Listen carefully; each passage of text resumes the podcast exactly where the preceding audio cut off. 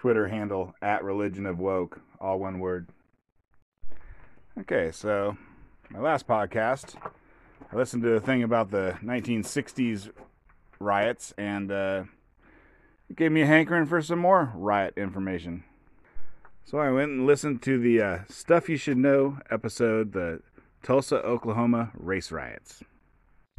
Now, if you ever watched the TV show Watchmen, it was on HBO. Uh, I believe the first episode starts out with people in the middle of this, the Tulsa riot. Apparently, like, it wasn't that famous, maybe until the 90s, like, people had barely ever heard of it. Um, the stuff you should know, guys, say that it's weird. They say white people and black people didn't speak of it. But, you know, if you hear a, a short version of what happened there by, you know, most woke, you know, media outlets or whatever, they're going to say that uh, basically, for no reason, racist white people went and massacred a prosperous black town.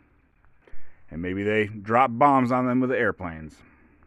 But obviously, the story is more complicated with, than that, and uh, it's kind of funny because almost at every, you know, until the part where the city is burnt down, like everyone agrees that happened. Uh, there's like kind of two versions of the story at every little juncture. So let's just go through that story.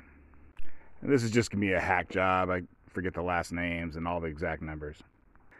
But it starts out with two people a black guy named Diamond Dick and a white girl named Sarah. Now, Diamond Dick was a shoeshine boy of I don't know his age, and apparently he was really something with the ladies. And Sarah was a elevator operator in some fancier part of Tulsa. And she was white, and she was like 16 or 17 years old. And so Diamond Dick would ride on her elevator a lot. Now, it could be because he was, whatever, trying to hit on her and get in her pants. He wanted to have sex with her. Or it could be because there was a segregated bathroom that he had to ride the elevator to get to. The podcast says it could be either one, or it could be that he had to, he liked you know he had to use that bathroom and he liked hitting on Sarah. So we don't know. Well, one day Diamond Dick gets on the elevator, and apparently uh, it's on a floor where the elevator doesn't quite meet the uh, normal floor level. So there's a there's a thing you could trip on. So I think according to Diamond Dick, he tripped on that little elevator thing, and then he caught himself by grabbing Sarah's arm. And a hundred years later, there's no way I know of to exactly determine what his intentions were in that situation.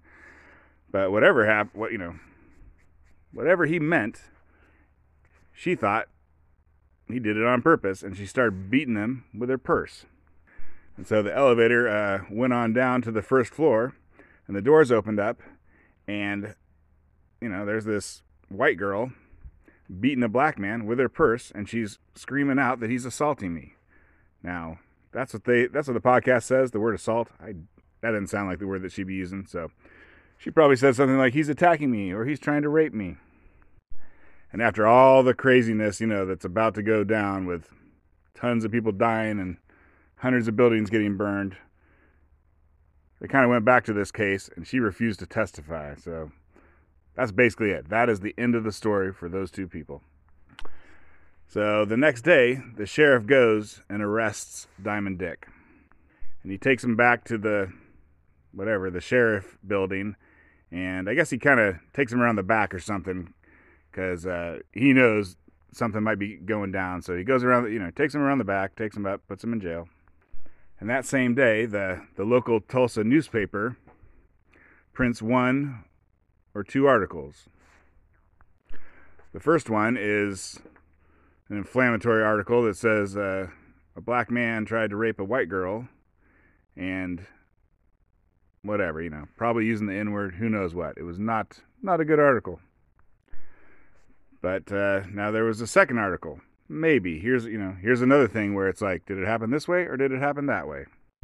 So people say that the newspaper also had an editorial where someone said, let's all go down to the courthouse, grab that black guy, and lynch him.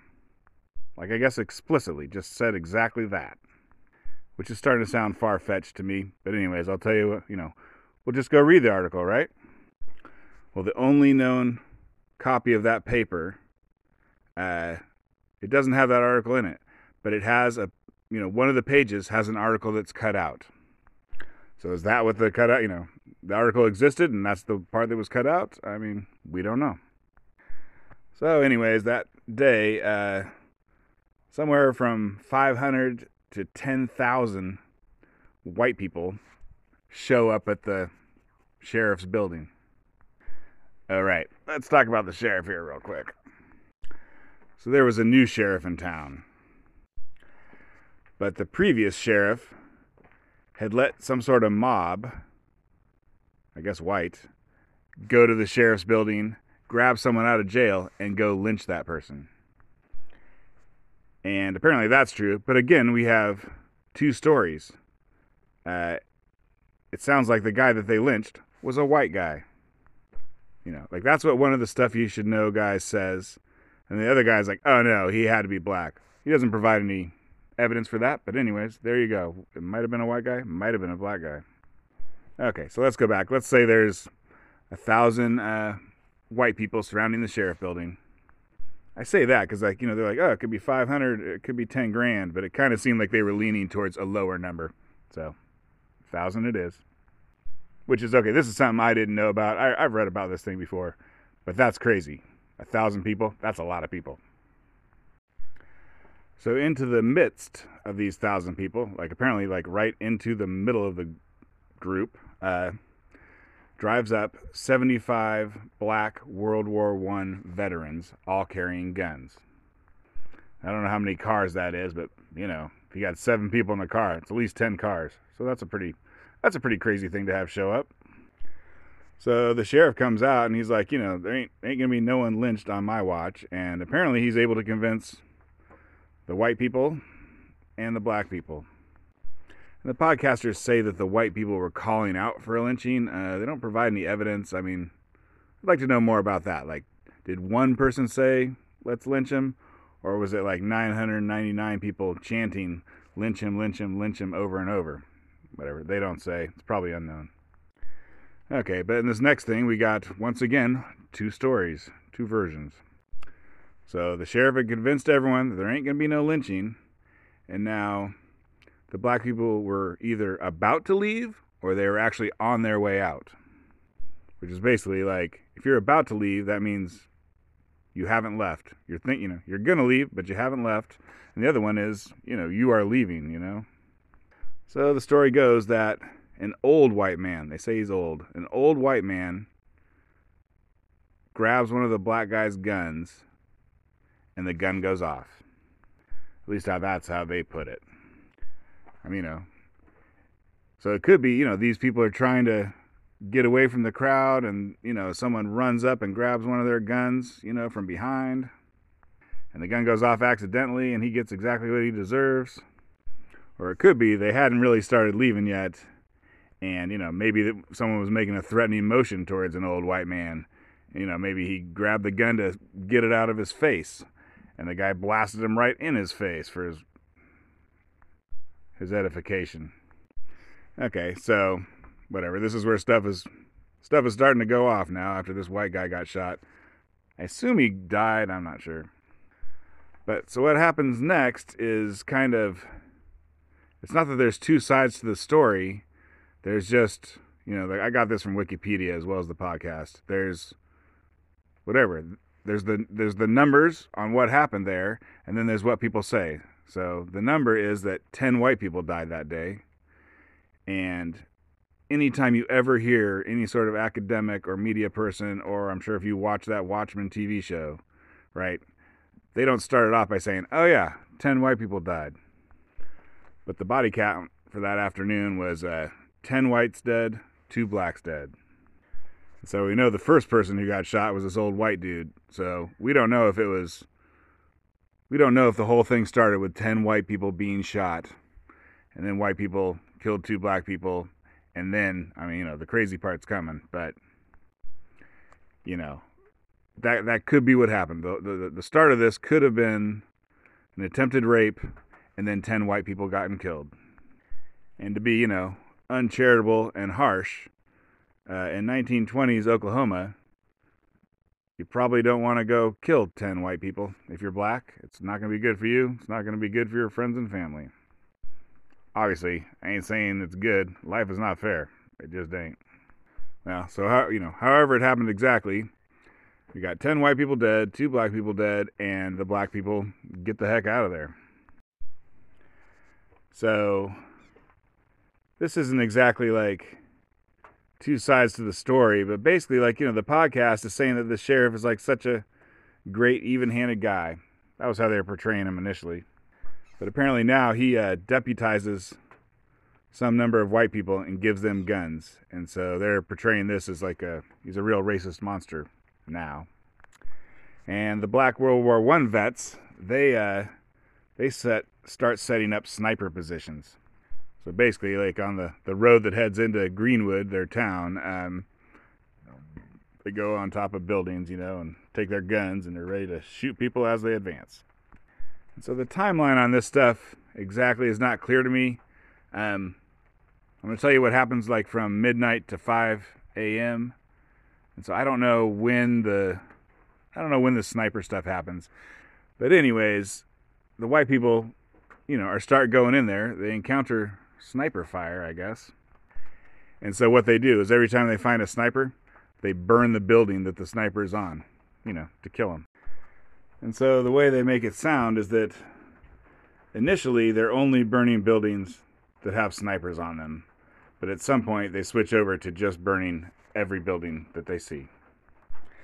And so, you know, I don't know if that was before midnight or what, but apparently from midnight to 5 a.m., white people kind of sneak around in various parts of Greenwood, you know, take up position. It's like a war. This thing is like a, a total war.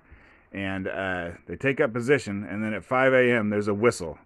And so then they just like march on in. They got in their position and they march on in. And I think they kick people out of their homes and burn the homes. I think like 600 businesses were burned, uh, maybe 1,200 houses were burned.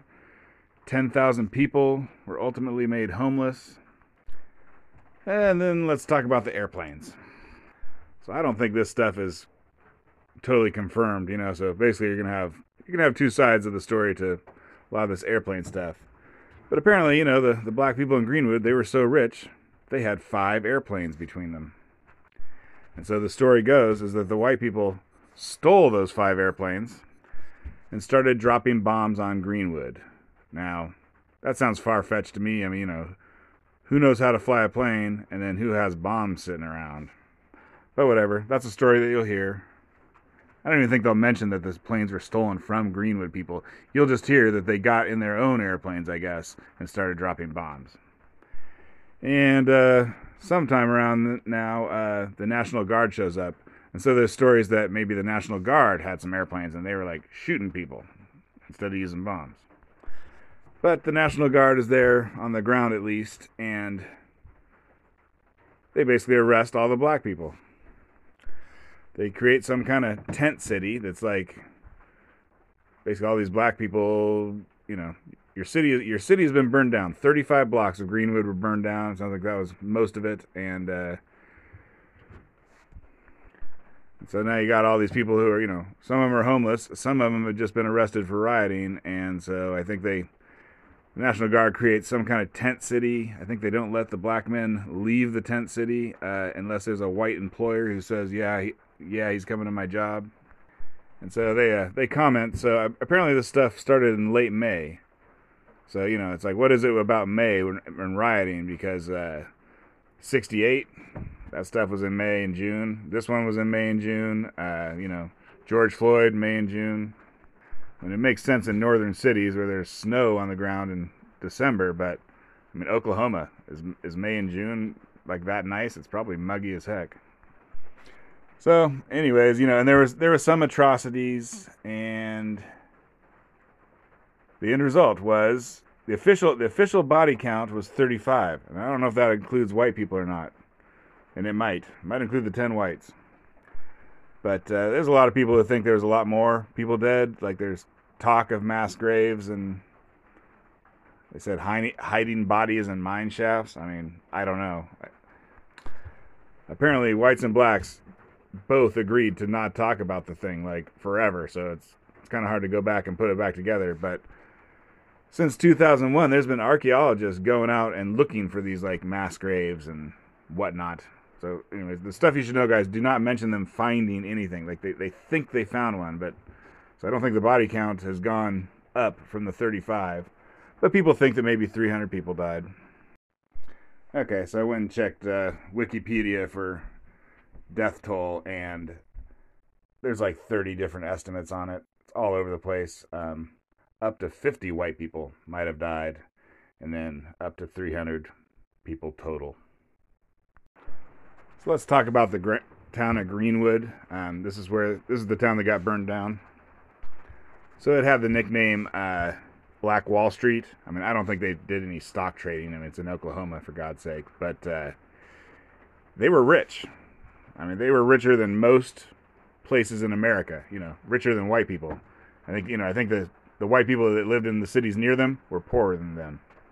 So this kind of confirms a theory that I always had, but I never heard anyone lay it out so explicitly. But uh, the stuff you should know, guys, you know, they go into, you know, why is this town so rich? And then they talk about it later on and how it got poor. And the answer was why it was so rich was when Oklahoma was turned into a state, they had a law. They said black people and white people cannot mix. I mean, you, you certainly can't get married, but I think basically you can't mix, period. Don't mix. So people lived apart, and the town of Greenwood, like black people created their own town. And uh, the town had like some bylaws or a constitution or something. And in there it said no white person can live in that town. And that town had 14 millionaires living there. It had, you know, good schools, whatever. It was like a great place. And so, according to the stuff you should know, guys, you know, why was this place so great? Well, it was because it was segregated. It was because of segregation. Basically, you know, the black people couldn't shop at a, a white store. So, you know, if they went shopping to buy groceries, then all their money went into a black owned grocery store, you know, and now that the owner of that black that black owner of that grocery store, you know, he's probably making decent money, you know, he's gonna send his kids to college, you know, it's it was working out good. And, you know, after all those people were killed and the town was burnt to the ground, five years later they had built it back better than before, richer than before. And so it was a real nice town, you know, it was like basically all black people, and it was real nice until 1960. And in 1960, they basically ended segregation, and, you know, the town went to crap. So, anyways, it's just like, you know, I don't know what you can do with that information. The fact that a lot of black communities were better off not being integrated, right? You know, because that integration is considered not racist, and if you're against it, then you are a racist. Although critical race theory is starting to have like you know like black only graduations, so and maybe they're onto something. But anyways, integration did not work for, work out for them, and I think you'll kind of find that across America. You know, like to be a little bit racist, like you know maybe the little corner store used to be owned by a black dude, but now it's owned by a Korean immigrant, and uh, they now they're the ones sending their kid to college.